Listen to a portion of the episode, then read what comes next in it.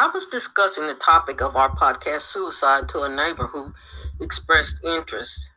Her simple question was why? Why would someone ever choose to end their life? It's been said that people who commit suicide don't want to die, but just to end their pain. Well, I can see some validity to that statement.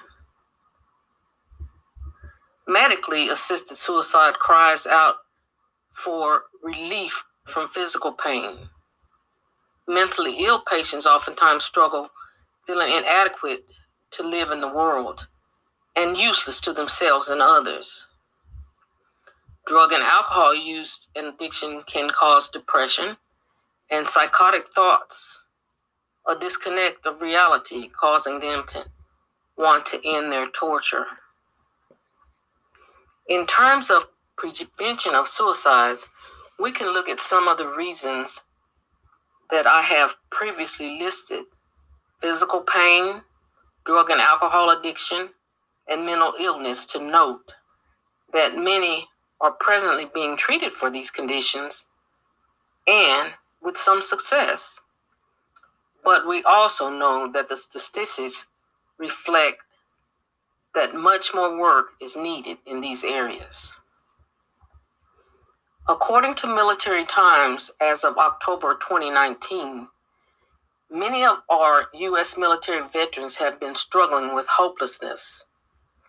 17 veterans per day were taking their lives. That is so sad, people. We have the freedom in this country because of their sacrifice and service. In times of struggle in the past, according to the History Channel, the Great Depression was the worst economic downturn in the history of the industrialized world lasting from the stock market crash in 1929 through 1939. The suicide mortality rate increased during the Great Depression, but accounted for less than 2% of the deaths. The last statement is encouraging. Less than 2% of the deaths were by suicide during the Great Depression. Now, in the United States, with the COVID 19 pandemic, we are experiencing and witnessing our own times of struggle. We have personal testimonies of losing family members and loved ones to the COVID 19 disease. Hearing daily news about the conditions of our economy, schools, and businesses opening and closing. Also, the increased numbers of positive cases and deaths due to the effects of COVID is devastating to our citizens. The COVID 19 pandemic has affected the lives of children. Children are being required to wear masks and social distance while being in contact with their playmates. This is not their healthy social norm. Most children are social people. They are little people with problems and concerns in their own little world of little people.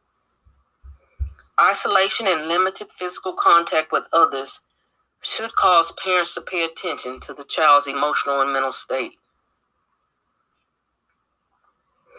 I have found to be honest with my children in every situation. Of course, you have to consider the children's age and maturity while explaining what is happening in the world they live in today. Reassure them that this is temporary and will not last forever, while at the same time being realistic that you cannot truly say when things will get back to normal. Be sensitive to their needs when they act them out or verbally express their needs and concerns. Express your love and support for them. Let them know that you care. There are many ways to support face to face contact with a joyful smile, hugging them, talking to them. This sounds like an ordinary, simple advice. Just think about it. How often do these small gestures help you function better in your adult life. Dealing with the truth, knowing all things don't last forever, things change, situations change, and having hope for tomorrow. As young and older adults, we have also been compelled to find ways to survive in this era. Invent cures, adapt by social distancing, adjust our minds and behaviors to think positive. Coming together in a community to encourage each other by way of phone or through electronic devices face to face does help. Just being kind to strangers at the grocery store or wherever you encounter them. Reaching out to family and friends. We are finding other ways to feed ourselves and our families. Planting gardens, food banks, and churches are helping in areas where the schools and employment are hampered. Other means of coping and maintaining healthy lives during these times are regular exercise, sleeping well, eating healthy, and avoiding alcohol and drugs. As this infectious disease continues to plague our world and country, we must fight these germs and our economic decline while continuing to hope for restoration of our lives. We must be resilient. In doing so, we will reduce, reduce the number of suicides in our families and neighborhoods in this country and around the world.